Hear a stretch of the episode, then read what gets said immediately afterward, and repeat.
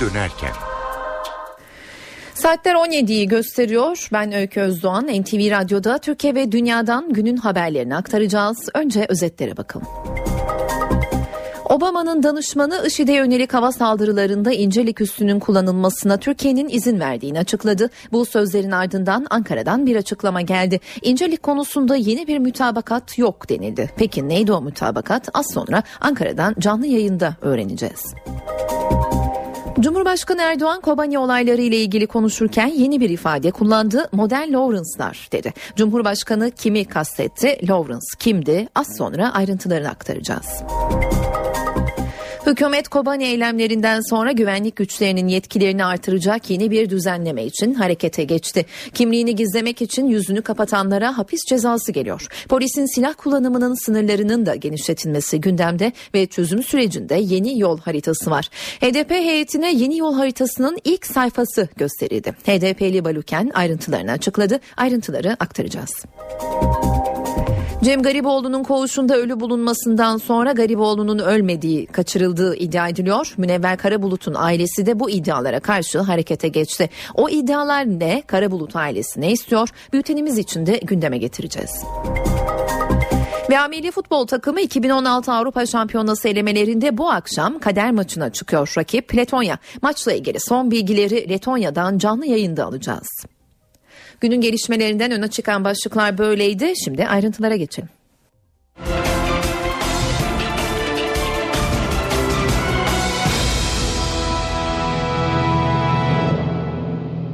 IŞİD'le mücadelenin yöntemlerinin belirlenmesi için Türk ve Amerikalı yetkililer arasında görüşmeler sürerken Washington'dan hava saldırılarında incelik üssünün kullanımına ilişkin dikkat çeken bir açıklama geldi.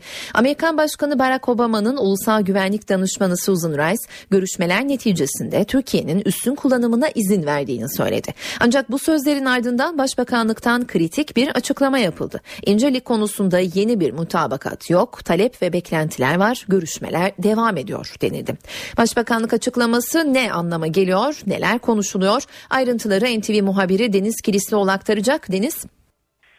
Amerikan Başkanı Barack Obama'nın ulusal güvenlik danışmanı Susan Rice Türkiye'nin IŞİD'le mücadelede Suriyeli muhaliflerin eğitimi konusunda üst kullanımına onay verdiğini, bu taahhütte bulunduğunu ifade etti. Önemli bir açıklamaydı.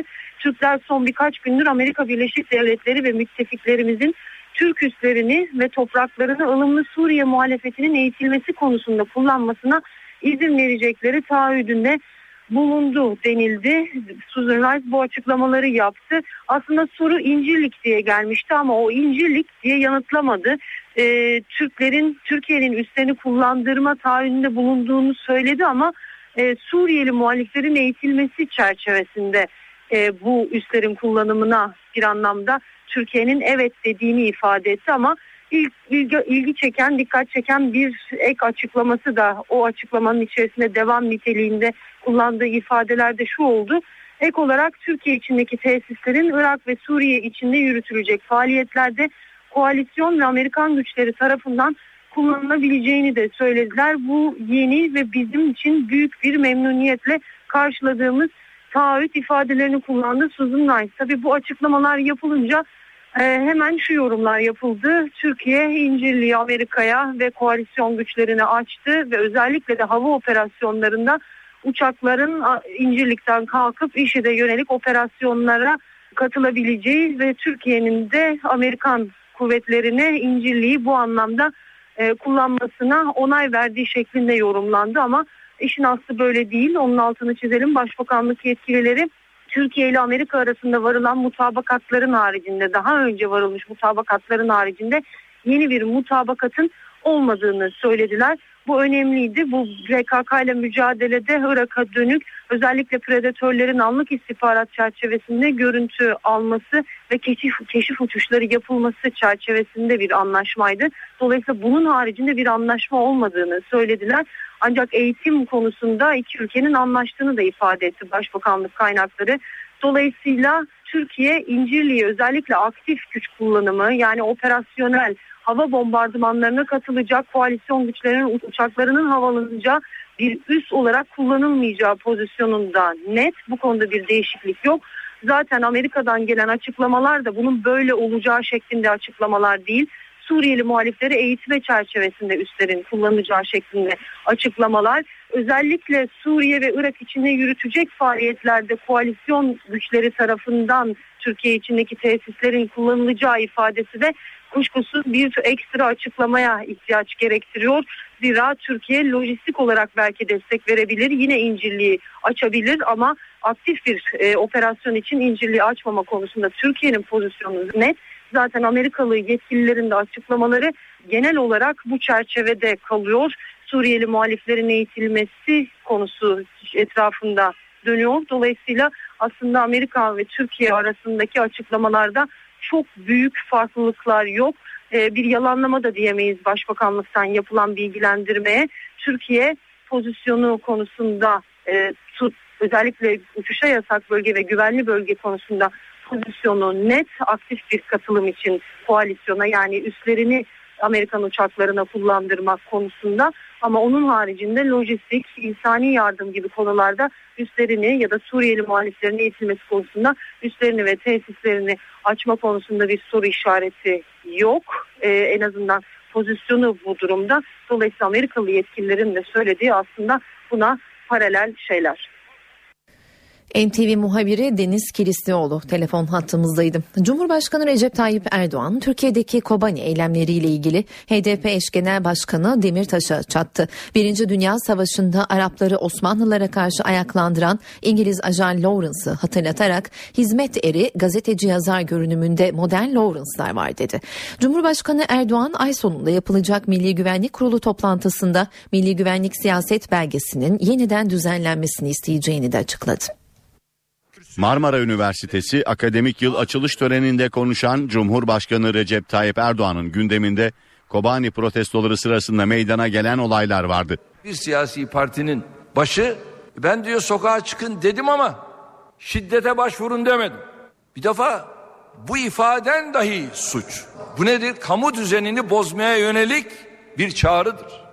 Milli Güvenlik Kurulu toplantısında benim de önemli bir gündemim o da Yine bunların yanında ülkemizi tehdit eden hangi unsurlar varsa bunlara yönelik milli güvenlik belgesinin gözden geçirilmesidir. Erdoğan, Türkiye'nin Irak Şam İslam Devleti örgütüne yardım etmediğini söyledi.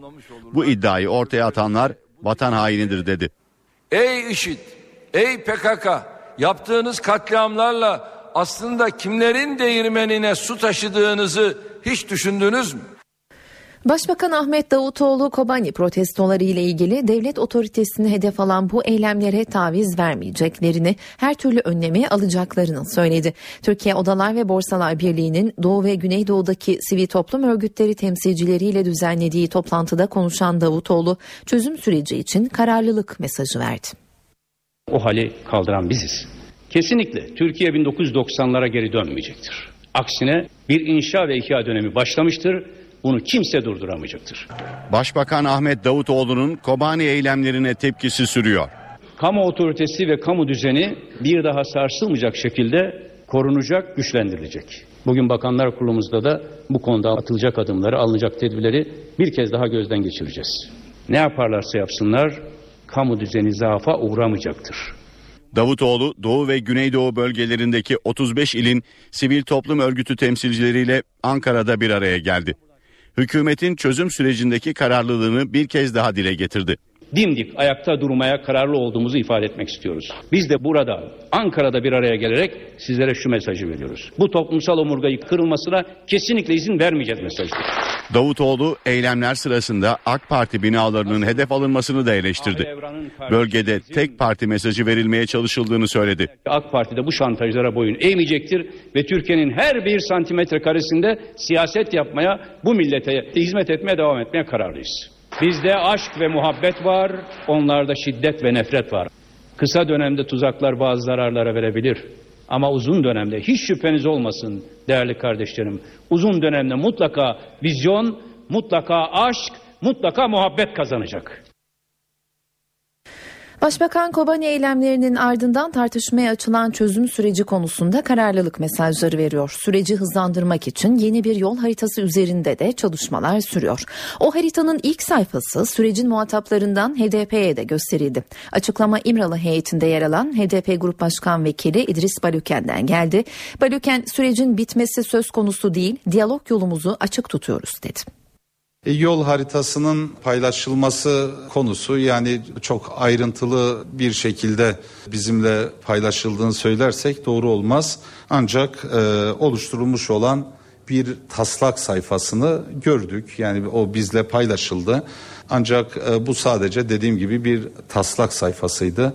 Bunun altındaki detayları, e, bununla ilgili yasal zeminde yapılacakları, demokratikleşme ve Kürt meselesinin çözümü için önümüze gelecek olan hususları e, doğrusu bugüne kadar bizle paylaşma durumları söz konusu olmadı.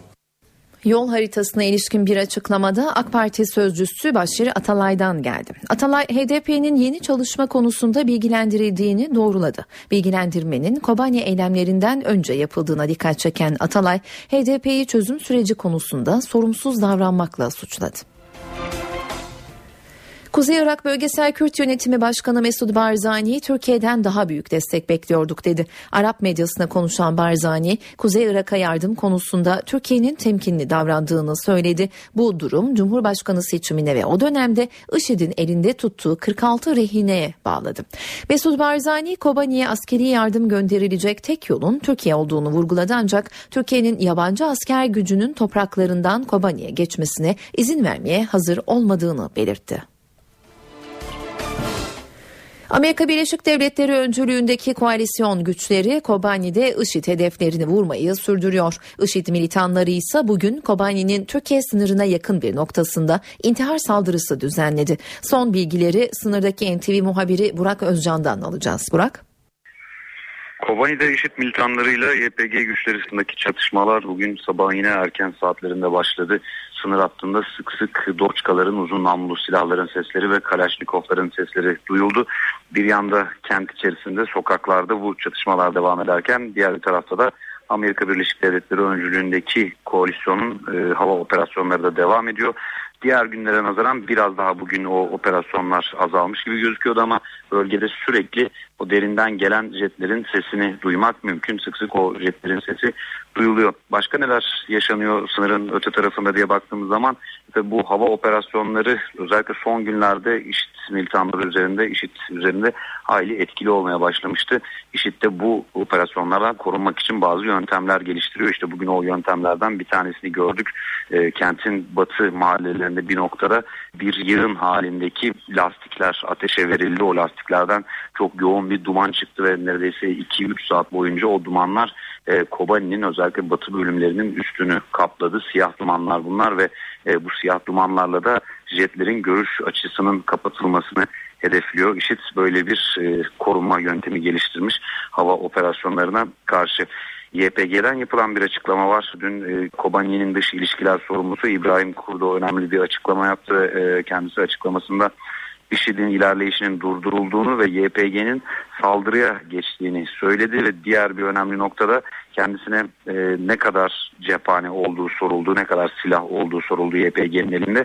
Bu soruya bu, bunun askeri bir soru olduğu gerekçesiyle yanıt veremeyeceğini ancak ellerindeki cephanenin kendilerini uzun süre idare edebileceğini söyledi İbrahim Kurdu. Cephaneden çok insani yardıma ihtiyacımız var şeklinde konuştu e, uluslararası bir kuruluşa. Diğer bir tarafta Türkiye e, bölümüne geçtiğimiz zaman askeri hareketliliğin devam ettiğini görüyoruz ki biz bugün tankların yanına gittik, sınır noktasına gittik. E, o tankların bir 300-400 metre kadar yakınındaydık. E, oradaki hareketliliği gördük. Zaman zaman mevzi alan tanklar e, yer de değiştirebiliyor. İhtiyaca göre farklı tepelere gidebiliyor veya e, Kobani'de yaşanan gelişmelere paralel olarak farklı mevzilere de yönlendirilebiliyor. Yani baktığımız zaman bir tarafta çatışmalar var, bir tarafta e, hava operasyonu devam ediyor. Türkiye tarafındaki teyakkuz hali hala mevcut. Sınırdaki gelişmeler bu şekilde. Batman'da Kobani protestolarıyla başlayan ve 3 gün süren gösteriler sırasında kamu ve özel bankalara ait 20 ATM ateşe verildi. Bankalara ait 3 milyon lira ise yandı veya çalındı. 20 ATM cihazı yandı, bankalara ait 3 milyon lira kayboldu. Batman'da 3 gün süren Kobani eylemlerinde kamu ve özel bankalara ait 20 ATM ateşe verildi. Bankalarla para çekme makinelerindeki 3 milyon liranın yandığı ya da çalındığı belirlendi. Olaylar sonrası Turgut Özal bulvarındaki banka şubelerinin para çekme makineleri büyük hasar gördü. Ateşe verilen ATM'lerde binlerce lira yandı. Özel bir bankaya ait çek senet kasası da olaylar sırasında kayboldu. Ateşe verilen bankada göstericiler yola savurdukları kasanın boş olduğunu görünce şubedeki ikinci kasayı da çaldı. Ardından özel bir araçla kaçtı. Çalınan para kasasının bulunması için polis ekipleri araştırma başlattı. Olaylar sonrası bankadaki önlemler arttırıldı. Şubenin ön kısmı demir saclarla kapatıldı. Zarar gören banka şubelerinde hasar tespit çalışması başladı. Bu arada Batman'daki sigorta şirketlerinin poliçe işlemleri olaylardan sonra neredeyse durdu. Sigortalı iş yeri oranının %10, araç sayısının da %40 civarında olduğu Batman'da zarar gören çok sayıda özel otomobilin hasarı kasko olmadığı için karşılanamadı. Gaziantep'te Kobani protestoları sırasında binlerce kişi sokağa dökülmüş, çıkan olaylarda 4 kişi hayatını kaybetmişti. O olayların ardından İl Emniyet Müdürü çok çarpıcı bir açıklama yaparak kentte ele geçirilen cephanelik için açıklarsak dudağınız uçuklar ifadesini kullandı. İşte o mühimmatın ayrıntıları belli oldu. Tam 150 kilogram C4 plastik patlayıcı ele geçirildiği ortaya çıktı. Sayın Valim arz ettiği gibi bazı yakalanan malzemeleri silahları yani burada e, söylemek istemiyoruz biz. Yani e, tereyağından kıl çeker gibi yakalanan malzemeler şu an burada açıklasa dudağınız uçuklar sizin. Gaziantep Emniyet Müdürü Ali Gezer'in açıklasak dudağınız uçuklardı sözleriyle anlattığı mühimmatla ilgili ayrıntılar ortaya çıktı. Polis bir ihbar üzerine başlattığı operasyonda 150 kilogram C4 patlayıcıyla 20 intihar yeleği ele geçirdi. İntihar yelekleri üzerinden yapılan değerlendirmede mühimmatın IŞİD'e ait olabileceği olasılığını güçlendiriyor. Uzmanların bir kenti havaya uçurabilecek çapta dediği 150 kilogram C4 patlayıcı ise dikkatleri PKK'ya yöneltti. Emniyet mühimmatın IŞİD mi yoksa PKK'ya mı ait olduğu konusunda araştırmalarını sürdürüyor. Gaziantep'te ele geçirilen mühimmat Emniyet Genel Müdürlüğü'nü de harekete geçirdi. İstanbul, Ankara, Gaziantep ve Kilis başta olmak üzere tüm iller olası bir terör saldırısına karşı uyarıldı. Ayrıca Türkiye genelinde yaşanan olaylardan sonra emniyet ve jandarma istihbaratı illere uyarı yazıları göndererek PKK'nın dağ kadrosunun şehirlere indiğini, silahlı saldırı ve bombalı eylemlerde bulunabileceğini belirtti. Hükümet 34 kişinin hayatını kaybettiği Kobani eylemleri sonrasında harekete geçiyor. Mutfakta güvenlik güçlerinin yetkilerini artıracak bir paket hazırlanıyor. Halen devam etmekte olan Bakanlar Kurulu toplantısında da pakete son şekli veriliyor. Hükümet Kobani eylemleri sonrasında güvenlik güçlerinin yetkilerini artıracak yeni bir düzenleme için harekete geçti. Düzenleme ile kamu malına zarar verenlere ve kamu görevlisini engelleyenlere yönelik cezalar artacak. Her iki suçun alt sınırı 2 yıla yükseltilecek. Şiddet eylemlerine katılanların tutuksuz yargılanmalarının önüne geçilmesi hedefleniyor. Kimliğini gizlemek için yüzünü kapatanlara da hapis cezası verilecek. Polisin silah kullanımının sınırlarının genişletilmesi de gündemde. Muhalefet yeni güvenlik paketine soğuk bakıyor. CHP Genel Başkan Yardımcısı Sezgin Tanrıkulu polis devletine doğru ilerliyoruz dedi. Polisin hangi yetkisi yetmiyor? Yani bu önlemleri almak bakımından hangi yetkisi az? Bunu bir söylesinler ilk önce de hukuk devletinden güvenlik devletine ve polis devletine giden yolda hızla ilerliyoruz. Umarım böyle bir paket getirmezler. MHP Genel Başkan Yardımcısı Haluk Ayhan da yeni pakete eleştiriler getirdi. Cumhurbaşkanının ifadelerinden anladığımız hükümetin eşkıyayı bahane edip bir polis devleti oluşturma, seçim öncesi tüm iç muhalefeti bastırma ve susturma yoluna gideceğidir.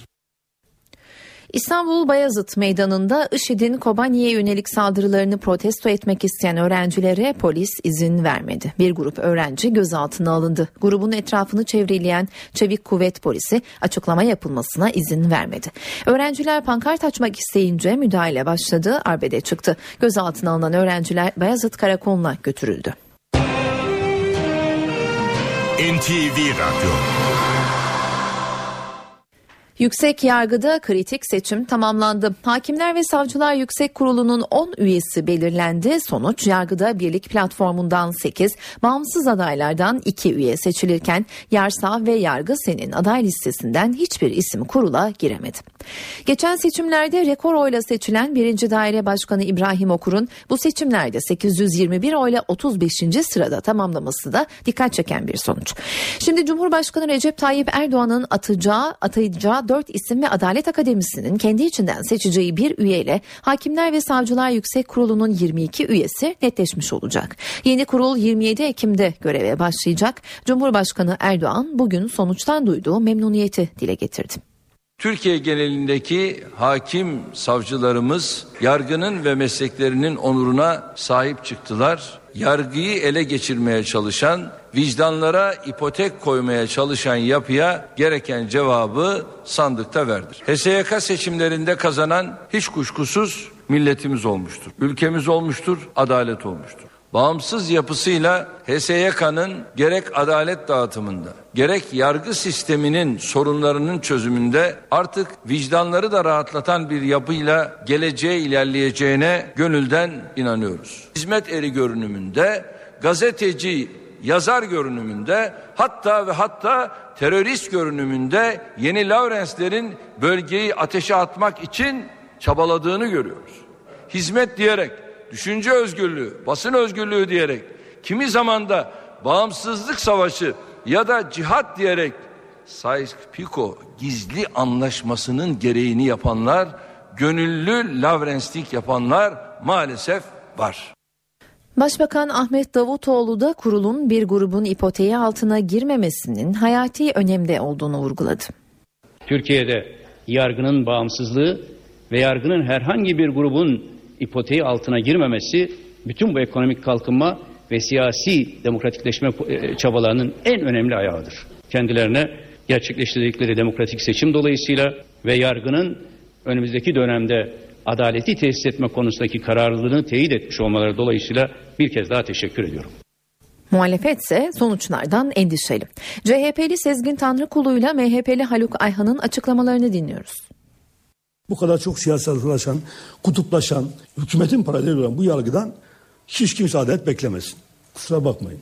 Beni bu yargıçlara emanet etmeyin. AKP bu durumun bu hale gelmesini mücadele ettikleriyle beraber gerçekleştirdi. Bu birincisi. Yeni seçilen üyelerle AKP'nin geçim süresinin ne kadar olacağını ben çok merak ediyorum.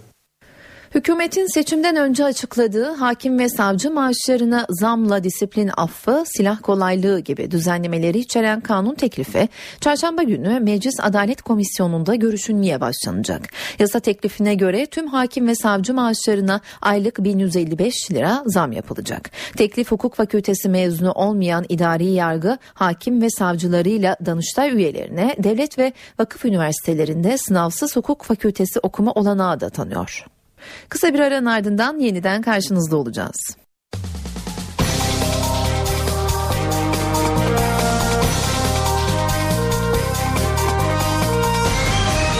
Eve dönerken Saatler 17.32'yi gösteriyor. Ben Öykü Özdoğan. NTV Radyo'da haber turu başlıyor. Amerikan Başkanı Barack Obama'nın ulusal güvenlik danışmanı Susan Rice, Türkiye'nin IŞİD'e mücadelede Suriyeli muhaliflerin eğitimi konusunda üst kullanımına onay verdiğini açıkladı. Bu Türkiye'nin IŞİD'e karşı operasyonlarda Amerikan güçlerine inceliği operasyonel olarak kullanma yetkisi vereceği şeklinde yorumlandı. Başbakanlık kaynakları bu yorumlara Amerika ile varılan mutabakatların haricinde bir mutabakat yok açıklamasını yaptı. Ankara'nın atıf yaptığı o mutabakat PKK ile mücadele çerçevesinde çerçevesinde anlık istihbarat paylaşımı için predatörlerin incelikten kalkarak istihbarat toplaması ve keşif uçuşlarını kapsıyor. Cumhurbaşkanı Recep Tayyip Erdoğan Kobani protestolarında yaşanan olayları değerlendirdi ve Milli Güvenlik Siyaset Belgesi'nin de gözden geçirilmesini isteyeceğini söyledi. Erdoğan 1. Dünya Savaşı'nda Arapları Osmanlılara karşı ayaklandıran İngiliz ajan Lawrence'ı hatırlattı ve modern Lawrence'ların bazı şeyler için çabaladığını görüyoruz dedi. Hükümet 34 kişinin hayatını kaybettiği Kobani eylemlerinden sonra güvenlik güçlerinin yetkilerini artırarak yeni bir düzenleme hazırlığında. Kamu malına zarar verenlere ve kamu görevlisini engelleyenlere yönelik cezalar artacak. Güvenlik güçlerinin silah kullanımının sınırları yeniden çizilecek.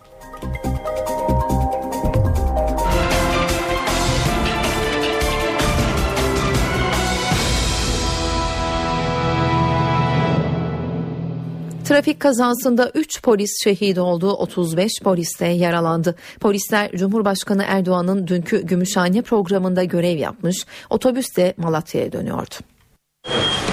Cumhurbaşkanı Recep Tayyip Erdoğan'ın Gümüşhane ziyaretinde görev alan Çevik Kuvvet ekibi dönüş yolunda kaza yaptı.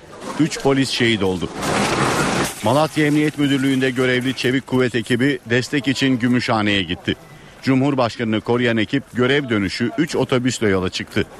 Ancak otobüslerden biri Sivas yakınlarında yağış nedeniyle kayganlaşan yolda kaza yaptı. Devrildikten sonra yamaca çarpan otobüsteki polislerden 3'ü şehit oldu. Şehit polislerden 31 yaşındaki Fatih Çevik'in 2,5 aylık oğlu vardı. Bir çocuk babası Beşir Kurt 40 yaşındaydı. 31 yaşındaki şehit polis Emrah Horos ise bekardı. Kazada yaralanan 35 polisten 3'ünün durumu ağır. Hızlı mı şoför bayağı? Dört sefer ikaz ettik kendisini. Virajlara sert giriyordu. Fren yapıyordu. Araba sallıyordu. Arkayı atıyordu. Arkadaydık. Dinlenme molasında giderken de aynı hataları yapmıştı. Uyuyorduk o esnada viraja girdi. Virajda girerken araba sallandı. Ondan sonrasını hatırlamıyorum. Şehit polislerin cenazeleri Sivas'ta yapılacak otopsileri tamamlandıktan sonra defnedilecek. Kocaeli'nde ise helikopter kazasından şehit haberleri geldi. Havalandıktan 7 dakika sonra radardan kaybolan askeri helikopterin enkazına dün gece ulaşıldı. 4 askerin şehit düştüğü kazanın nedeni henüz belli değil. Havalandı 7 dakika sonra radardan kayboldu. Enkazı 10 saatten fazla aranan askeri helikopterde 4 mürettebat şehit oldu. Skorsky tipi helikopter Kocaeli'de Deniz Hava Komutanlığı'ndan 12.18'de havalandı. Mürettebat Konya'da 17 Ekim'e kadar sürecek eğitim faaliyetine katılacaktı. 7 dakika sonra saat 12.25'te irtibat kesildi. Helikopter radardan kayboldu. Kartepe ilçesi yakınlarına itfaiye, jandarma, AFAD, AKUT ve sağlık ekipleri sevk edildi. Arama çalışmaları başlatıldı. Çalışmalara 4 helikopter ve 1 uçakta havadan destek verdi. Örnekköy yakınlarında helikopterin düştüğü yönünde ihbar alan ekipler bölgeye yöneldi. Ancak köylülerin de katıldığı çalışmalardan sonuç alınamadı. Kartepe'deki otellerin 5 kilometre kare çevresinden sinyal alındı. Ekipler bölgeye kaydırıldı. Helikopterle irtibat kesildikten 10 saat sonra arama çalışmalarından sonuç alındı. Skorsky tipi helikopterin enkazı Kartepe'nin Kara Ardışlı köyünde bulundu ve maalesef 4 kişilik mürettebattan kurtulan olmadı. Pilotlar Binbaşı Deniz Akdeniz, Üsteğmen Çağrı Ceyhan'la Assubaylar Mehmet Karakaşoğlu ve Ömer Burak Öğüt şehit oldu. Sarp arazideki enkazdan sabaha karşı çıkarılabilen şehitlerin cenazeleri ağaçlara bağlanan halatlar yardımıyla taşındı. Şehitler için İzmit Deniz Hava Üst Komutanlığı'nda tören düzenlenecek. Kazanın kesin nedeni jandarma kaza kırım ekibinin enkazda yapacağı incelemeyle netleşecek. İstanbul Kumburgaz'da deniz bisikletiyle Marmara'ya açılan 5 gencin kaybolduğu kazanın üzerinden 2 ay geçti. Tüm aramalara rağmen gençlerden sadece birinin cesedine ulaşıldı. Olayın ardından İDO kaptanının seferini yaparken denizde yaşam mücadelesi veren gençlere yardım etmemesi tartışma yaratmış, kaptan savcıya ifade vermişti. Serdar Demir, Doğan Demir, Mikail Çelik, Şükrü Kahraman ve Yusuf Büyükizgi. 17 Ağustos'ta Kumburgaz'da kiraladıkları deniz bisikletiyle Marmara'ya açıldıktan sonra kaybolan 5 gençten sadece Serdar Demir'in cesedi bulundu. 4'ü 58 gündür kayıp. Büyükçekmece Başsavcılığı denizde gençlere yardım etmemekle suçlanan İDO kaptanı Yavuz Yılmaz'ın ifadesini aldı. Kaptana denizde can ve mal koruma hakkındaki kanunu hatırlattı. Her kaptan denizde can tehlikesine uğramış olarak rast geldiği kimselere düşman bile olsa kendi gemisini, kendi adamlarını ve yolcusunu ciddi bir tehlikeye atmaksızın her yardımı yapmakla görevlidir. Hükmüne rağmen neden deniz otobüsünü geri çevirerek yardıma gitmediniz? Kontrol ettiğimizde kimseyi görmedik. Hava durumu da fırtınalı olup 449 yolcumuz olduğu için geminin ve yolcuların hayatını tehlikeye atmamak için geri dönmedim. Her ne kadar savunmanızda hava muhalefetini gerekçe göstererek yardım etmediğinizi söyleseniz de İstanbul Deniz Otobüsleri AŞ'den gelen 27.8.2014 tarihli yazıda olay günü Marmara'nın kıyısında fırtına nedeniyle sefer iptali olmadığı ve seferlerin etkilenmediği yazısıyla ilgili açıklamanız nedir? İDO'nun Kuzey Marmara'da seferi yoktur. Güney Marmara'da seferi vardır. Güney Marmara'da o gün 13 sefer iptal olmuştur. Soruşturma kapsamında savcılık vapurun kamera kayıtlarına da el koydu. Kaptanın seyir defteri de inceleme altında. Bilirkişinin el konulan malzemelerle ilgili incelemesi sürüyor. Cem Gariboğlu Münevver Karabulut'u öldürme suçundan mahkum olmuştu. Cezaevinden çıkmasına 10 yıl varken hücresinde ölü bulundu. Ölümünün ardından Garipoğlu'nun öldüğü süsü verildiği aslında hapisten yurt dışına kaçırıldığı iddiaları gündeme geldi. Sosyal medyada çok konuşulan bu iddialar üzerine Münevver Karabulut'un ailesi Cem Gariboğlu'nun otopsi görüntülerini görmek için savcılığa başvurdu. Ailenin avukatı Rezan Epözdemir Silivri Cumhuriyet Başsavcılığına dilekçe vererek Garipoğlu'nun Oğlunun ölü bulunduğu olay yerine ilişkin son 6 saatlik kayıtların kendilerine verilmesini en azından başsavcılık nezaretinde olay yerinde inceleme yapmalarına izin verilmesini talep etti. Avukat Ep Özdemir başvurusuyla ilgili kamu vicdanının rahatlaması, gerçeğin ortaya çıkması ve adaletin tecellisi için görüntüleri istedik dedi. 17 yaşındaki lise öğrencisi Münevver Akbulut 5 yıl önce Cem Gariboğlu tarafından öldürülmüştü. Kısa bir aranın ardından devam edeceğiz. Eve dönerken devam ediyor. Saatler 17.45'i gösteriyor. Ben Öykü Özdoğan eve dönerken haberlerde spor diyoruz ve sözü Volkan Küçük'e bırakıyoruz. Spor haberleri başlıyor.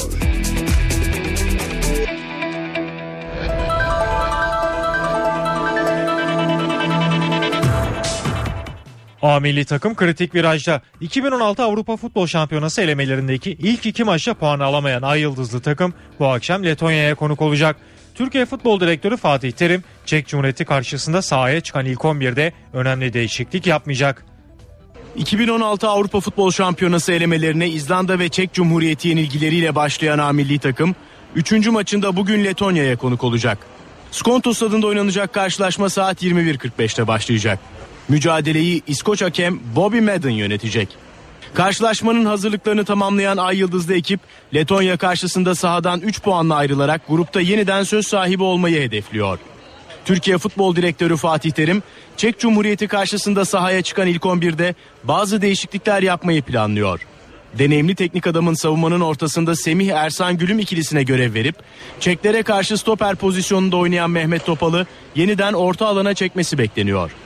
Selçuk İnan ve Gökhan Tören'in Riga'da yedek kulübesinde olabileceği, Kadıköy'de sonradan oyuna giren Oğuzhan Özyakup'un ise maça ilk 11'de başlayabileceği ifade ediliyor. Ay Yıldızlıların Letonya karşısına kalede Tolga, savunmada Gökhan Semih Ersan Caner, orta alanda Ozan Mehmet Topal, kanatlarda Oğuzhan Olcay, Forvet'te Umut, hemen arkasında Arda 11 ile çıkması bekleniyor. Milli takımın yer aldığı A grubunda Kazakistan Çek Cumhuriyeti ve İzlanda Hollanda maçları da oynanacak. Milli futbolcular Gökhan Gönül ve Adem Büyük Letonya maçı öncesi düzenlenen basın toplantısında 2016 umutlarının tükenmediğini söyledi. İki oyuncu Riga'dan galibiyetle dönerek gruba yeni bir başlangıç yapmak amacında olduklarını ifade etti. Çek maçında özellikle ilk yarıda oynadığımız oyunun karşılığını mağlubiyetle almamamız, almamamız gerektiğini düşünüyorum. Tabii hiçbirimiz de e, inancımızı yitirmedik. Yani karalarda bağlamıyoruz. Bunlar olabilecek şeyler. Yani artık söylemleri herkes konuşuyor, herkes bir şeyler söylüyor, herkes bir şeyler düşünüyor. Bence artık yani söylemlerin bittiği, eylemlerin başlaması gereken noktada olduğumuzu düşünüyorum ben. Çok iyi bir arkadaş grubumuz var. Ee, öncelikle bunu belirtmek istedim ve evet kötü bir başlangıç yapmış olabiliriz ama e, bu bazı gerçekleri değiştirmiyor. Oynanmamış 8 tane daha maçımız var. Alacağımız 3 puanla yani gerçek gücümüzü göstereceğimize inanıyoruz. Galatasaray'da başkan adayı Alp Yalman projelerini anlattı. Seçilmesi halinde teknik direktör Cesare Prandelli ile yola devam edeceğini belirten Yalman, transferden önce kadrodaki bazı oyuncuları göndermeleri gerektiğini söyledi. Galatasaray'da 25 Ekim'de yapılacak seçimli genel kurul öncesi başkan adayı Alp Yalman Galatasaray TV'ye konuştu. Kulüpte kaos ortamı olduğunu savunan Yalman, bunu düzeltmek için aday olduğunu söyledi. Yalman, Galatasaray'da yapılacak işler 8 ayda tamamlanamaz.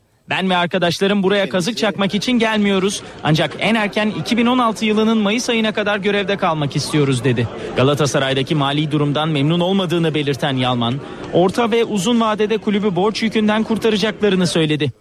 Alp Yalman futbol takımı ile ilgili de konuştu. Teknik direktör Cesare Prandelli ile yollarına devam edeceklerini belirten Yalman, Prandelli kulübün sözleşmeli antrenörü.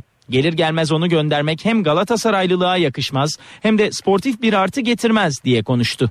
Fatih Terim'in takımdan ayrılışı sırasında yaşananlardan rahatsız olduğunu ifade eden başkan adayı Yalman, Cesare Prandelli'ye böyle bir davranışta bulunmayacağını dile getirdi. Takım kadrosu ile ilgili soruları da yanıtlayan Yalman, yeni transferden önce kadrodaki fazla oyuncularla yollarımızı ayırmalıyız dedi. Başkan seçilmesi durumunda Fenerbahçe Spor Kulübü ile yeniden dostluk ilişkisi kuracaklarını ifade eden Yalman, gerginliğin iki kulübede zarar verdiğini söyledi. Yalman geçen sezon erkek basketbol takımının final serisinin son maçına çıkmaması ile ilgili soruya ben olsam takımı maça çıkarırdım. Galatasaray mücadeleden kaçmaz yanıtını verdi. Alp Yalman Galatasaray adasının yeniden kulübe kazandırılacağını, Florya Metin Oktay tesisleriyle ilgili de planları olduğunu açıkladı. Musa Sov'dan Fenerbahçe kötü haber. Tunus maçında sol baldırından sakatlanan Sov'un adalesinde yırtık tespit edildi. Golcü oyuncunun Galatasaray derbisine yetişmesi zor. Fenerbahçeli Musa Sov Senegal milli takımının Tunus'la oynayacağı maçın kadrosundan sakatlığı nedeniyle çıkarıldı. Golcü futbolcunun adalesindeki yırtık nedeniyle Galatasaray derbisinde oynaması da zor görünüyor. Musa Sov Senegal'in 10 Ekim'de oynadığı Tunus maçında sol baldırından sakatlanarak oyundan çıkmıştı. Yıldız futbolcunun çekilen MR'ı sonucunda adalesinde küçük boyutta bir yırtık ve zorlanma tespit edildi. Bu gelişme üzerine Sov, teknik direktör Alain Jire ile görüşerek tedavisine İstanbul'da devam etmek üzere kamptan affını istedi. Talebi olumlu karşılayan Fransız teknik adam Sov'u milli takım kadrosundan çıkardı.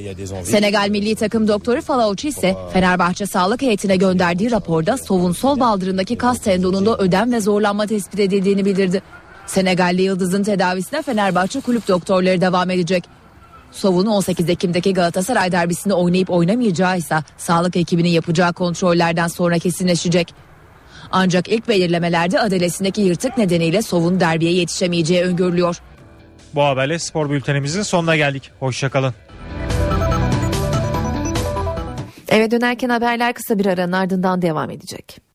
İstanbul'daki yol durumunu aktaralım. Anadolu yakasından Avrupa yakasına geçişlerde Fatih Sultan Mehmet Köprüsü'nde Molla Gürani Viyadüğü'nden itibaren yoğunluk görünüyor. Boğaziçi Köprüsü'nde ise akıcı bir trafik var. Asti, aksi istikamette Seyran Tepe'den başlıyor Fatih Sultan Mehmet Köprüsü'nün trafiği ve Anadolu yakasına geçirdiğinde Kavacık'a kadar sürüyor. Boğaziçi Köprüsü'nde ise Ok Meydanı'ndan itibaren bir yoğunluk var. Anadolu yakasında Altunizade sonrasında yerini açık bir trafiğe bırakıyor. Avrupa yakasında hasta Hastal Tekstil Kent istikametinde trafik oldukça yoğun görünüyor. E, Haliç Topkapı istikametinde de yine Şirin Evlere kadar trafiğin oldukça yoğun olduğu bilgisini ekleyelim. Anadolu yakasında da sahil kesiminde Pendik Kartal istikametinde trafiğin yoğunlaştığını belirtelim ve iyi yolculuklar dileyelim.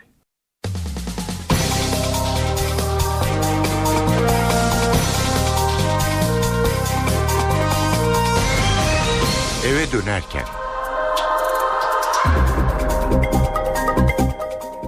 Saatler 18'i gösteriyor. Türkiye ve dünyada günün öne çıkan haberlerini aktarıyoruz. IŞİD'le mücadelede Amerika'nın İncirlik'teki üssü kullanılacak mı? Obama'nın danışmanının Türkiye izin verdi sözlerinin ardından hem Başbakanlık kaynaklarından hem de Dışişleri Bakanı'ndan açıklamalar geldi. Neler söylendi az sonra ayrıntılarıyla aktaracağız. Cumhurbaşkanı Recep Tayyip Erdoğan Kobani protestolarında yaşanan olayları değerlendirdi ve Milli Güvenlik Siyaset Belgesi'nin de gözden geçirilmesini isteyeceğini söyledi. Erdoğan 1. Dünya Savaşı'nda Arapları Osmanlılara karşı ayaklandıran İngiliz ajan Lawrence'ı hatırlattı ve modern Lawrence'ların bazı şeyler için çabaladığını görüyoruz dedi. Hükümet 34 kişinin hayatını kaybettiği Kobani eylemlerinden sonra güvenlik güçlerinin yetkilerini artıracak yeni bir düzenleme hazırlığında. Kamu malına zarar verenlere ve kamu görevlisini engelleyenlere yönelik cezalar artacak. Güvenlik güçlerinin silah kullanımının sınırları yeniden çizilecek. Münevver Karabulut'un katili Cem Gariboğlu'nun koğuşunda ölü bulunmasından sonra Gariboğlu'nun ölmediği yurt dışına kaçırıldığı iddiaları iddia ediliyor. Sosyal medya bu konuyla çalkalanınca ailenin de kafası karıştı. Karabulut ailesi Gariboğlu'nun cezaevinde ölümüyle ilgili görüntülerin kendilerine verilmesini istedi. Aile avukatının NTV yayınında yaptığı açıklamaları az sonra dinleyeceğiz. A milli futbol takımı 2016 Avrupa Şampiyonası elemelerinde tamam ya da devam diyecek. Kader maçında rakip Letonya olacak. Karşılaşma öncesi son bilgi Liga'dan canlı bağlantıyla alacağız.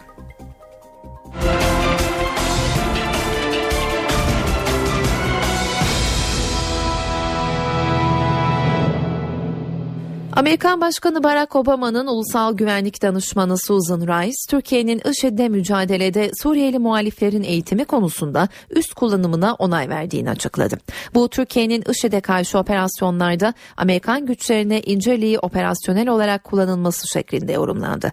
Başbakanlık kaynakları bu yorumlara Amerika ile varılan mutabakatların haricinde bir mutabakat yok açıklamasını yaptı. Ankara'nın atıf yaptığı o mutabakat PKK ile mücadele çerçevesinde anlık istihbarat paylaşımı için predatörlerin incelikten kalkarak istihbarat toplaması ve keşif uçuşlarını kapsıyor. Yetkililer Türkiye'nin operasyonel katkı için üstlerini kullandırma koşullarının devam ettiğini, uçuşa yasak bölge ve güvenli bölge olmadan üst kullanımının insani yardım ve lojistik çerçevede kalabileceğinin altını çiziyor. Kaynaklar Amerika ile sadece Suriyeli muhaliflerin eğitilmesi konusunda mutabakata varıldığını doğruladı. Ancak o eğitimlerin nasıl ve ne şekilde verileceğine ilişkin operasyon operasyonel bilgi şu aşamada paylaşmıyoruz açıklaması yapıldı. Bu konuda yapılan son açıklamayı da aktaralım. Dışişleri Bakanı Mevlüt Çavuşoğlu incelik veya başka bir konuyla ilgili şu anda verilmiş bir karar yok dedi. New York'ta temaslarda bulunan Çavuşoğlu eğit ve donat projesi kapsamında Amerika ile mutabakata varıldığını hatırlattı. Ancak incelik konusunda henüz verilmiş bir karar yok diye ekledi.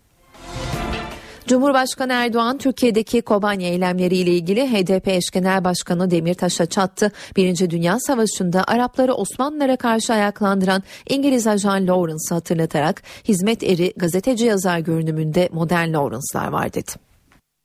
Marmara Üniversitesi akademik yıl açılış töreninde konuşan Cumhurbaşkanı Recep Tayyip Erdoğan'ın gündeminde Kobani protestoları sırasında meydana gelen olaylar vardı. Bir siyasi partinin başı ben diyor sokağa çıkın dedim ama şiddete başvurun demedim. Bir defa bu ifaden dahi suç. Bu nedir? Kamu düzenini bozmaya yönelik bir çağrıdır. Milli Güvenlik Kurulu toplantısında benim de önemli bir gündemim o da yine bunların yanında ülkemizi tehdit eden hangi unsurlar varsa bunlara yönelik milli güvenlik belgesinin gözden geçirilmesidir. Erdoğan, Türkiye'nin Irak Şam İslam Devleti örgütüne yardım etmediğini söyledi. Bu iddiayı ortaya atanlar vatan hainidir dedi. Ey IŞİD, ey PKK, yaptığınız katliamlarla aslında kimlerin değirmenine su taşıdığınızı hiç düşündünüz mü? Başbakan Ahmet Davutoğlu Kobani protestoları ile ilgili devlet otoritesine hedef alan bu eylemlere taviz vermeyeceklerini, her türlü önlemi alacaklarını söyledi. Türkiye Odalar ve Borsalar Birliği'nin Doğu ve Güneydoğu'daki sivil toplum örgütleri temsilcileriyle düzenlediği toplantıda konuşan Davutoğlu çözüm süreci için kararlılık mesajı verdi. O hali kaldıran biziz. Kesinlikle Türkiye 1990'lara geri dönmeyecektir. Aksine bir inşa ve ihya dönemi başlamıştır bunu kimse durduramayacaktır. Başbakan Ahmet Davutoğlu'nun Kobani eylemlerine tepkisi sürüyor.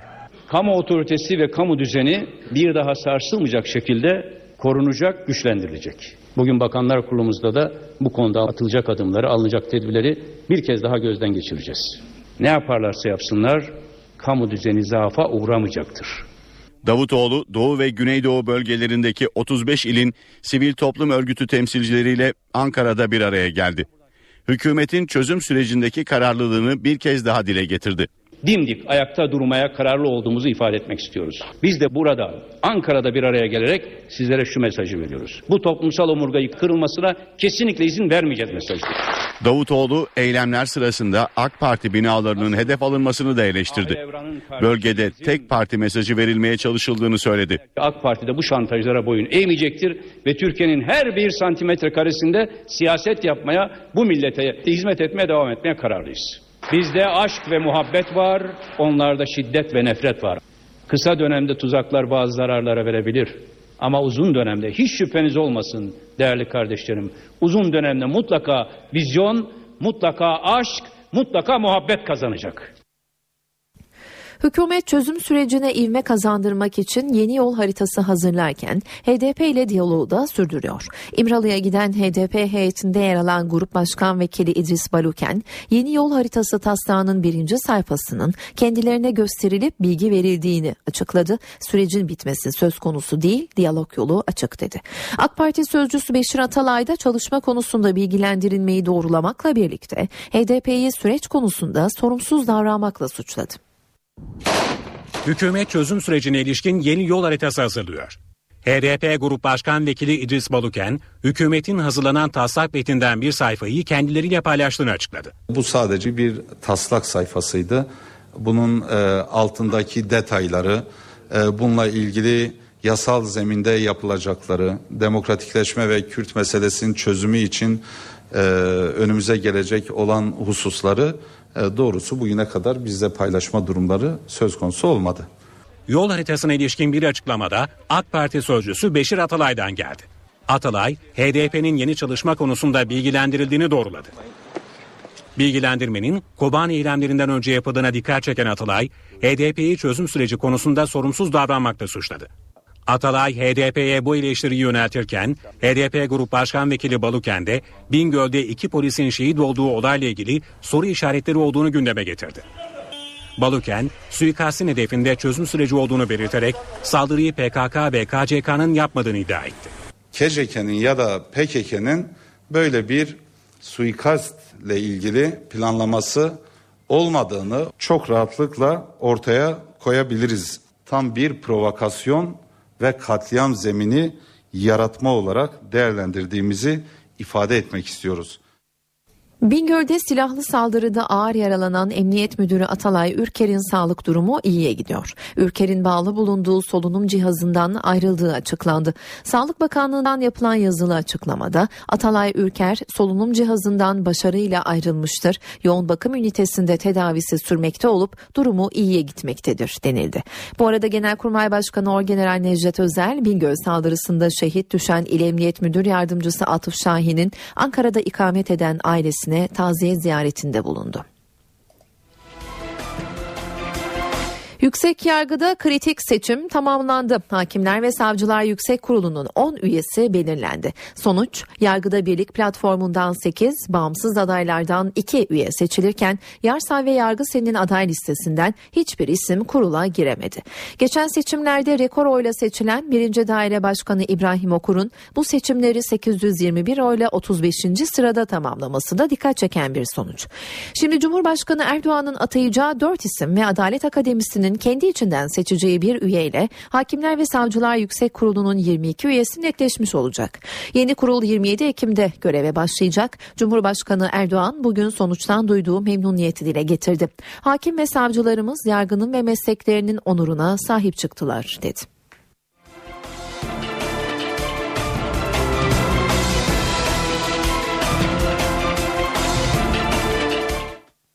Avrupa İnsan Hakları Mahkemesi Abdullah Öcalan'ın tutukluluk koşulları konusunda açılan davada Ankara ve Öcalan'ın avukatları tarafından ayrı ayrı yapılan temiz başvurularını reddetti. Mahkeme temiz taleplerinin geri çevrilmesine gerekçe göstermedi. Haberin ayrıntılarını NTV Fransa temsilcisi Kayhan Karaca'dan alacağız. Kayhan seni dinliyoruz. Evet Avrupa İnsan Hakları Mahkemesi e, tarafından bu yıl e, Mart ayında açıklanan Abdullah Öcalan kararı için Ankara ve Abdullah Öcalan'ın avukatları tarafından ayrı ayrı ve değişik gerekçelerle yapılan e, temiz başvuruları bugün e, reddedildi mahkeme tarafından. E, burada sözünü ettiğimiz e, dava kararı Abdullah Öcalan tarafından e, açılan ikinci Türkiye'ye karşı ikinci dava yani tutukluluk koşulları üzerine olan dava. Avrupa İnsan Hakları Mahkemesi Türk hükümeti ve Abdullah Öcalan'ın Abdullah Öcalan tarafından davanın esastan yeniden görülmesi için yapılan başvuruları geri çevirdiğini bildirdi biraz önce. Mahkeme temiz taleplerinin geri çevrilmesine gerekçe göstermedi e, Strasbourg Mahkemesi Abdullah Öcalan'ın tutukluluk koşulları tarafından açılan dava ile ilgili olarak bu yıl 18 e, Mart'ta kararını açıklamıştı ve Öcalan'ı Abdullah Öcalan'ı kısmen haklı bulmuştu. 2009 yılından önceki tutukluluk koşullarının Avrupa İnsan Hakları Sözleşmesi'nin işkence ve kötü muamelenin e, yasaklanması ile ilgili maddesine aykırı olduğuna hükmetmişti mahkeme. E, yine mahkeme 2009 sonrası koşulların ise sözleşme ile uyumlu olduğuna e, kanaat getirmişti. E, Türk hükümeti e, Avrupa İnsan Hakları Mahkemesi gibi bir Avrupa Konseyi organı olan Avrupa İşkence ve Kötü Muameleyi Önleme Komitesi tavsiyeleri temelinde 2009 yılından itibaren Öcalan'ın tutukluluk koşullarını İmralı'da iyileştirmeye başlamıştı. İşte bu iyileştirmeler Avrupa İnsan Hakları Mahkemesi tarafından yeterli bulunmuştu. Öcalan'ın ailesiyle görüşmesi ve haberleşmesine kısıtlama getirildiğine dair iddiaları da geri çevirmişti Avrupa İnsan Hakları Mahkemesi. Buna karşılık PKK liderinin şartlı salı verilme olanağı olmaksızın ağırlaştırılmış müebbet hapis cezasına mahkum edilmiş olmasını Avrupa İnsan Hakları Sözleşmesi'nin işkence ve kötü muameleyle ilgili maddesine aykırı bulmuştu. Öcalan'ın e, diğer şikayetlerini de reddetmişti mahkeme ve 3'e karşı 4 oyla aldığı bu kararda Türk hükümetini e, PKK liderine 25 bin euro mahkeme, mahkeme masrafı ödemekle cezalandırmıştı. Avrupa İnsan Hakları Mahkemesi'nin temyiz başvurularını bugün reddetmesiyle 18 Mart'ta e, hükmettiği açıkladığı karar kesinleşmiş oldu. Bu kararın uygulanma süreci şimdi bundan böyle özellikle de Aralık ayından itibaren Avrupa Konseyi Bakanlar Komitesi tarafından denetlenecek. Kayhan teşekkürler. Münevver Karabulut'un katili Cem Gariboğlu koğuşunda ölü bulundu. Hafta sonu da toprağa verildi ancak sosyal medyada Gariboğlu'nun ölmediği, kaçırıldığı iddiası konuşuluyor. Söylentiler üzerine Karabulut ailesi Cem Gariboğlu'nun cezaevinde ölümüyle ilgili görüntülerin kendilerine verilmesini istedi. Ailenin avukatı Rezan Epözdemir NTV'ye konuştu. Epözdemir kafalarda ciddi şüpheler vardı. Bu nedenle görüntülerin verilmesini içeren dilekçeyi savcılığa sunduk dedi cezaevi savcısı, cezaevi müdürü, infaz koruma memurları, sonrasında olay yerine giden soruşturma savcısı bizatihi bugün Silivri Cumhuriyet Başsavcısının kendisiyle görüştüm. Sayın Başsavcı dahi öğlene kadar orada bulunmuş durumun hassasiyetine binaen. Akabinde adli tıp doktorları ve adli tıpta otopsi incelemesini yapan Bakırköy'deki nöbet, nöbetçi otopsi savcısı. Bunların hepsinin denetim ve kontrolünden geçen bir süreçten bahsediyoruz. Dolayısıyla burada e, gerçekte intiharın vuku bulmadığı e, ve Cem Gariboğlu'nun kaçırıldığına ilişkin iddia e, hukuken çok alası değil. Yani bu iddia hayatın olağan akışına, mantık fizik kurallarına aykırı. Bu kadar yargılama füzesinin olduğu bir yerde, böylesine denetim ve kontrol mekanizmasının olduğu bir yerde böylesine bir süreçten bahsetmek hukuken fiilen kabul edilemez. Bunun olası olmadığını ben düşünmeme rağmen biraz önce söylediğimiz sosyal medya ve yazılı görsel basındaki benzer haberlerden mütevellit ailenin kafasında ciddi soru işaretleri uyanmıştı. Onlar bize talepte bulundular. Israrlı talepleri sonucunda biz gittik. Hem Sayın Başsavcı hem soruşturma savcısıyla görüştük. Kendileri şunu açıkça anlattılar. Dediler ki kamera kayıtları çalışıyor.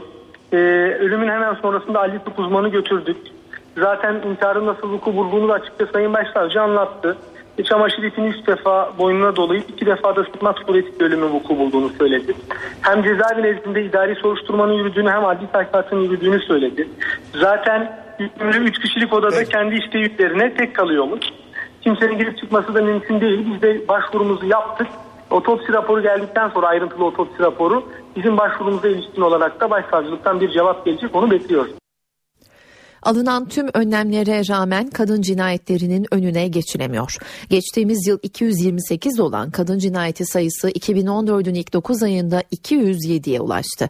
Kadın cinayetleri platformundan Gülsüm Kavla, avukat Aydeniz Tuskan cezaların artırılması gerektiğini dile getiriyor. Koruma Kanunu 6284 sayılı kanun aslında e, çok sayıda önlemi tanımlıyor ama bu uygulanmıyor. Çıkartılan yeni yasalar, imzalanan sözleşmeler, panik butonları. Hiçbiri kadın cinayetlerini azaltmaya yetmedi. güvenlik birimlerinin konuyla ilgili çok duyarlı çalışması, panik butonlarının teknik e, servis olarak bütün Türkiye çapına yayılması tabii ki bunlar çok önemli. Aslında birçok önlem var ancak işin uzmanları uygulamada yetersiz kalındığı görüşünde. Birincisi korunma kanunun uygulanması göstere göstere gelen ölümleri durdurmamız lazım. İkincisi Türkiye'de kadınların eşitliğiyle ilgili politikaların elbette ki güçlendirilmesi lazım. Bunun yani e, kötüye gittiği dönemde kadın cinayetlerinin durmaksızın devam ettiğini görüyoruz.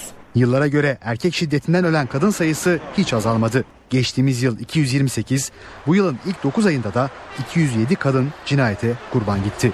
Toplumsal cinsiyet bilincinin geliştirilmesi, erkek farkındalığı yaratılması, eşinin üzerinde her türlü hakkının olmadığını bilmesi, erkeklerin de konuyla ilgili bilinçlendirilmesi gerekiyor. İstanbul Kumburgaz'da deniz bisikletiyle Marmara'ya açılan 5 gencin kaybolduğu kazanın üzerinden 2 ay geçti. Tüm aramalara rağmen gençlerden sadece birinin cesedine ulaşıldı. Olayın ardından İDO kaptanının seferini yaparken denizde yaşam mücadelesi veren gençlere yardım etmemesi tartışma yaratmış. Kaptan savcıya ifade vermişti. İşte o ifade günler sonra basına yansıdı. Serdar Demir, Doğan Demir, Mikail Çelik, Şükrü Kahraman ve Yusuf Büyükizgi. 17 Ağustos'ta Kumburgaz'da kiraladıkları deniz bisikletiyle Marmara'ya açıldıktan sonra kaybolan 5 gençten sadece Serdar Demir'in cesedi bulundu. 4'ü 58 gündür kayıp.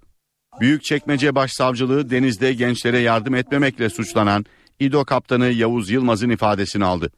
Kaptana denizde can ve mal koruma hakkındaki kanunu hatırlattı. Her kaptan denizde can tehlikesine uğramış olarak rast geldiği kimselere düşman bile olsa kendi gemisini, kendi adamlarını ve yolcusunu ciddi bir tehlikeye atmaksızın her yardımı yapmakla görevlidir. Hükmüne rağmen neden deniz otobüsünü geri çevirerek yardıma gitmediniz? Kontrol ettiğimizde kimseyi görmedik. Hava durumu da fırtınalı olup 449 yolcumuz olduğu için geminin ve yolcuların hayatını tehlikeye atmamak için geri dönmedim. Her ne kadar savunmanızda hava muhalefetini gerekçe göstererek yardım etmediğinizi söyleseniz de İstanbul Deniz Otobüsleri AŞ'den gelen 27.8.2014 tarihli yazıda olay günü Marmara'nın kıyısında fırtına nedeniyle sefer iptali olmadığı ve seferlerin etkilenmediği yazısıyla ilgili açıklamanız nedir? İDO'nun Kuzey Marmara'da seferi yoktur. Güney Marmara'da seferi vardır.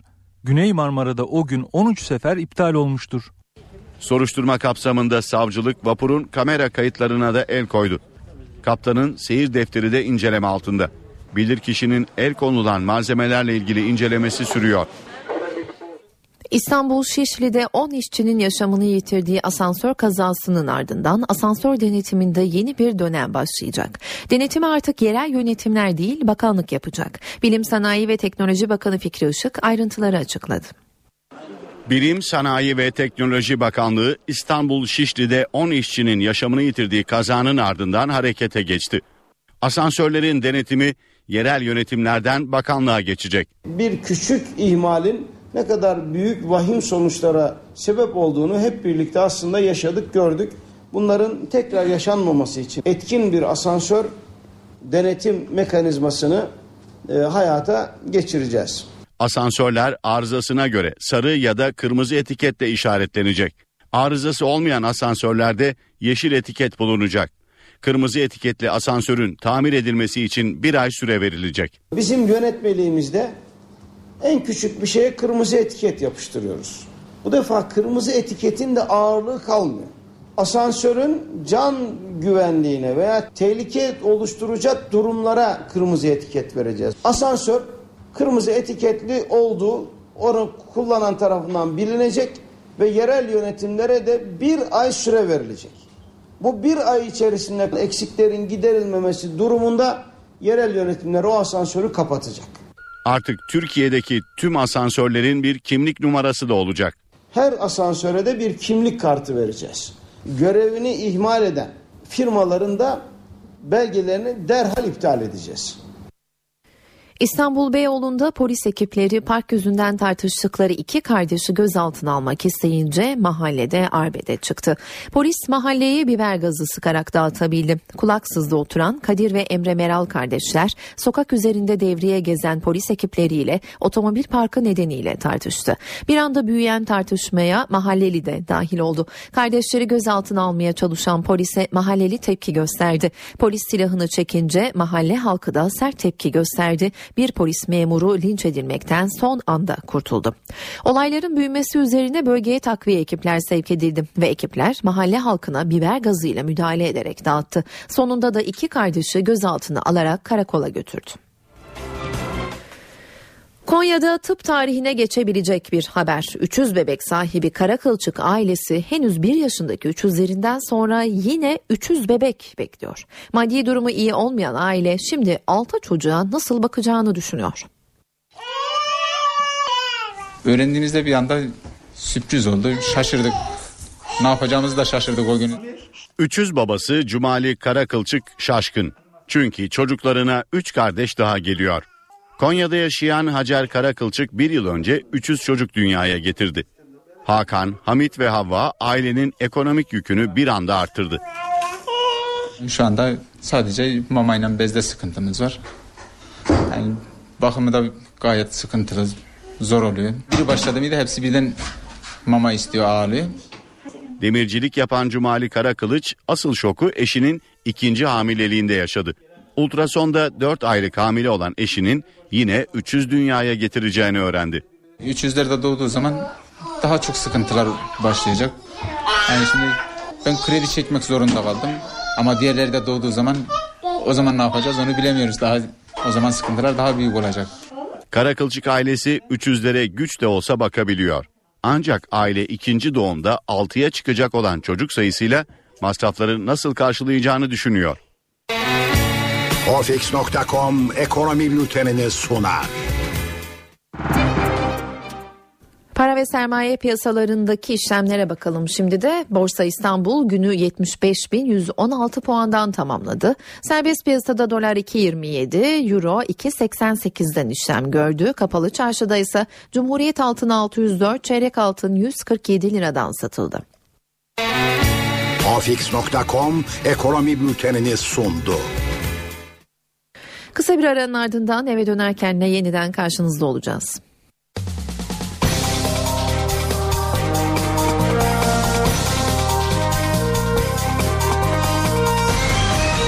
Eve dönerken.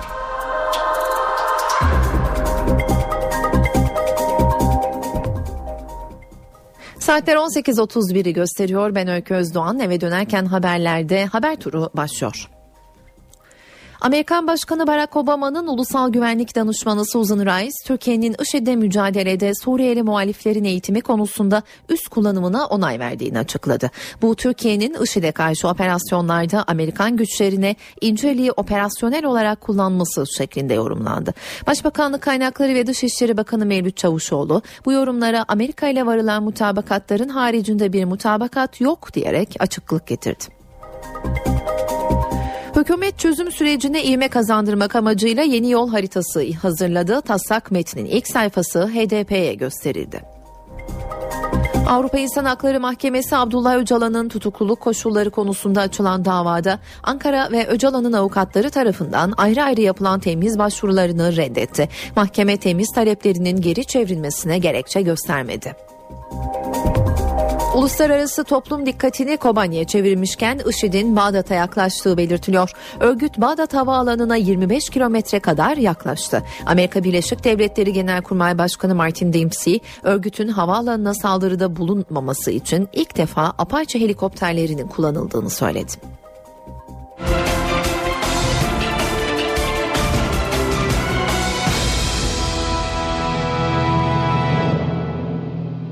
Başbakan Yardımcısı Ali Babacan ekonomi yönetiminin birinci önceliğinin enflasyon olacağını söyledi. Dünya Bankası'nın yıllık toplantıları için Washington'da bulunan Babacan ekonomiye ilişkin değerlendirmelerde bulundu. Babacan cari açık noktasında daha sürdürülebilir seviyelere gelindiği için önceliklerini ekonominin diğer sorunu olan enflasyona yönelttiklerini açıkladı. %9'larda dolaşan bir enflasyon Türkiye için hayırlı olmaz uyarısı yapan Babacan dolayısıyla bundan sonraki dönemde enflasyonu daha makul oranlara çekmeye çalışacağız. 3 yıl boyunca da bu perspektifi koruyacağız dedi. Babacan enflasyonla mücadele hem hükümetin hem de Merkez Bankası'nın belirli görevleri olduğunu ifade ederek sıkı maliye politikaları ve düşük bütçe açığı hükümet adına enflasyona verilebilecek en büyük destek dedi. Türkiye'nin yurt içinde ve dışında başlattığı yatırımlar artık Çankaya Köşkü'nün yakın takibinde olacak. Cumhurbaşkanlığı bünyesinde yatırım izleme birimi oluşturuldu. Başlanan yatırım temel atma döneminden açılışına kadar takip edilecek. Gerekirse tavsiyede de bulunulabilecek. A milli takım 2016 Avrupa Futbol Şampiyonası elemelerinde bu akşam kader maçına çıkıyor. İlk iki maçında puan alamayan milliler Letonya'ya konuk olacak. 21.45'te başlayacak karşılaşmada tek hedef 3 puan olacak. Maç öncesi notları NTV Spor muhabiri Erbatur Ergenekon'dan alacağız. Erbatur seni dinliyoruz. Liga'dan iyi akşamlar. Karşılaşma 21.45'te başlayacak ve Skonto stadında oynanacak. Mutlaka kazanmamız gereken bir maç. iki maçı kaybettikten sonra grupta başlangıçta artık mutlaka galibiyet almamız gerekiyor. Belki tamam ya da devam klişesini kullanmamıza gerek yok. Zira daha oynanacak 8 maç var ama burada kaybedeceğimiz puanlar bize pahalıya mal olabilir. Tabi amillilerimiz Çek Cumhuriyeti mağlubiyetinin ardından direkt uçuşla Riga'ya geldiler ve moraller bir hayli bozuktu. Zaten alınan iki birlik galibiyeti, mağlubiyetin üzerine bir de uçuşun yorgunluğuyla beraber suratların bir hayli asıldığını söylememiz yanlış olmayacaktır. Fatih Hoca da bir hayli sinirli ve mutlak galibiyet bekliyor. Bu maçta takımından A milli takımımızın kalede Volkan Babacan'la başlamasını bekliyoruz.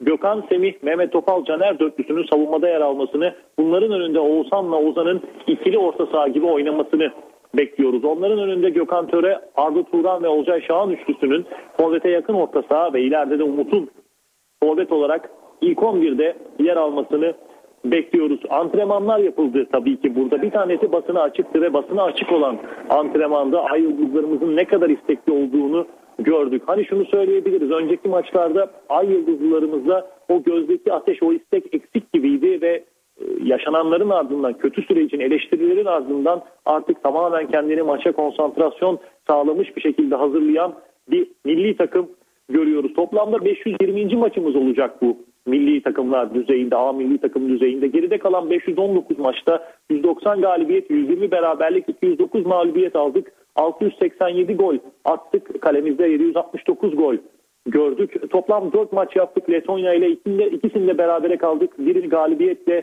noktaladık ama şunu da söylemek lazım. 2004'te Avrupa Şampiyonası elemelerinde playoff'ta Letonya bize gelmişti rakip olarak ve kolay lokma demiştik ama burada Skonto stadında 1-0 kaybedip daha sonra da İnönü'de 2-2 berabere kalıp elenmiştik şampiyonadan. Dikkatli olunması gereken bir takım Letonya. Skonto da birazcık bahsedelim.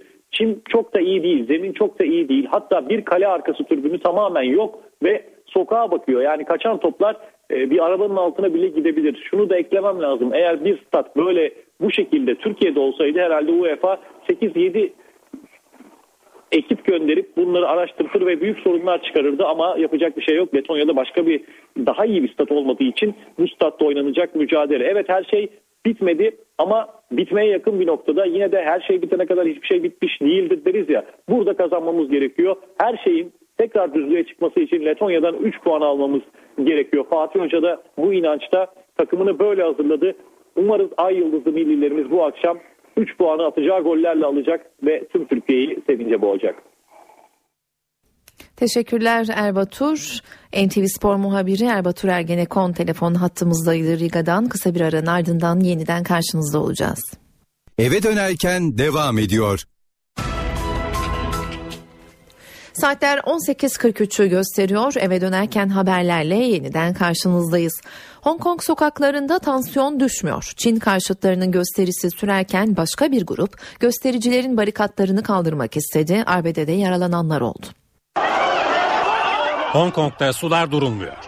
Gösterilerin 3. haftasında bu kez demokrasi yanlısı grupla karşıtları çatıştı. Araya polis girdi.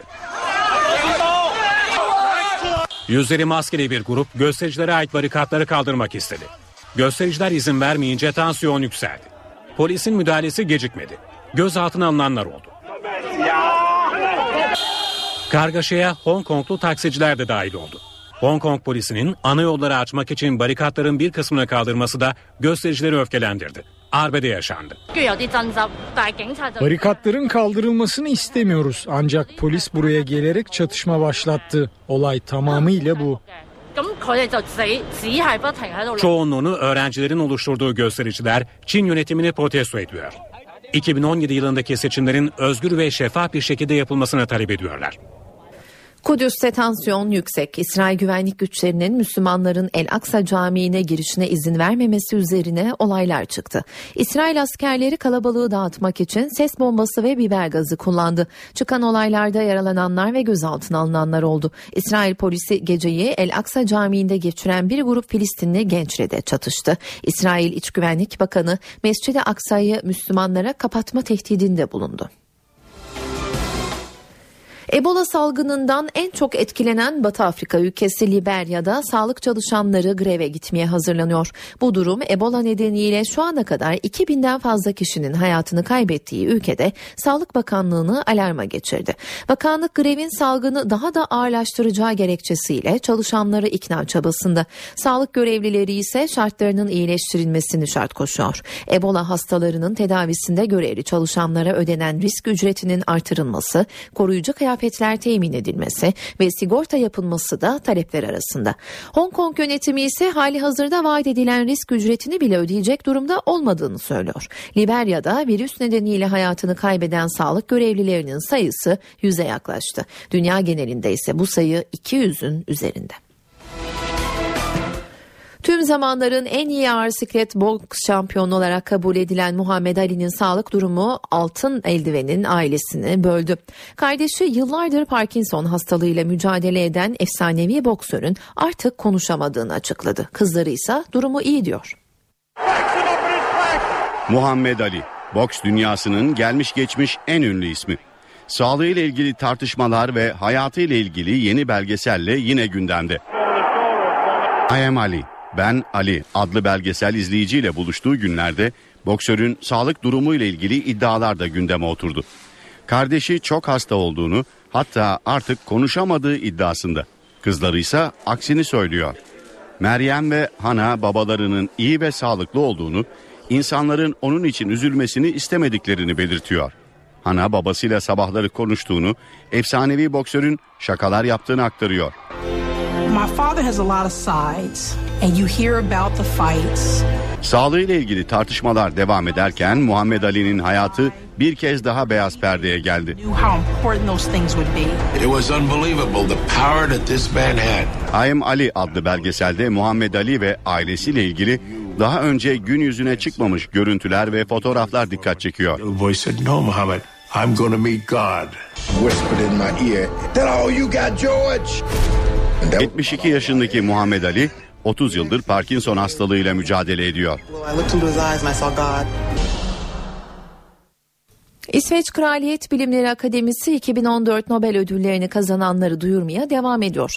Bugün ekonomi alanında Nobel ödülü kazanan isim açıklandı. Ödül Fransız ekonomist Jean Tiroles'e verildi. Toulouse Üniversitesi'nde görevli Profesör Jean Tirole, piyasanın gücü ve düzenlemeler alanındaki çalışmalarıyla ödüle layık görüldü. Nobel Komitesi Jean Tiroles'i günümüzün en etkili ekonomistlerinden biri olarak tanımladı. Tirole 1,1 milyon dolarlık para ödülünün de sahibi oldu. Kısa bir aranın ardından yeniden karşınızda olacağız.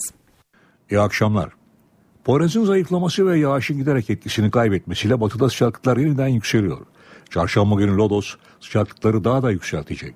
İç ve doğu bölgelerde de şimdilik önemli bir değişiklik görünmeyecek. Hafta sonu ise kuzeyden başlayarak sıcaklıkların yeniden ve hızla azalmasını bekliyoruz. Yarın Trakya ve kıyı Ege'de yağış etkisini kaybederken İç Ege, Marmara'nın doğusu, Karadeniz, Akdeniz ve Doğu Anadolu'da aralıklı, Güneydoğu'da ise kuvvetli. Çarşamba günü Marmara ve Ege'de yağışlar etkisini kaybederken Güneydoğu'da daha kuvvetli olmak üzere yurt genelindeki yağışlar aralıklarla olsa devam edecek. Doğu Karadeniz, Doğu ve Güneydoğu'daki yağışların yer yer kuvvetli olmak üzere Perşembe günü etkisini sürdürmesini bekliyoruz.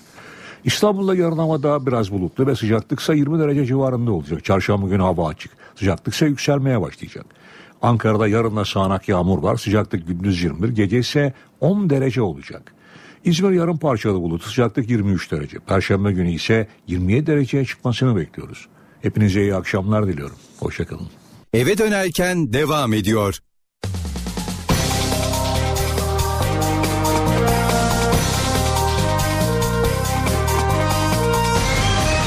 Eve dönerken Saatler 19'u gösteriyor. Ben Öykü Özdoğan. Eve dönerken haberlerde öne çıkan haberlerin özetlerini aktarıyoruz.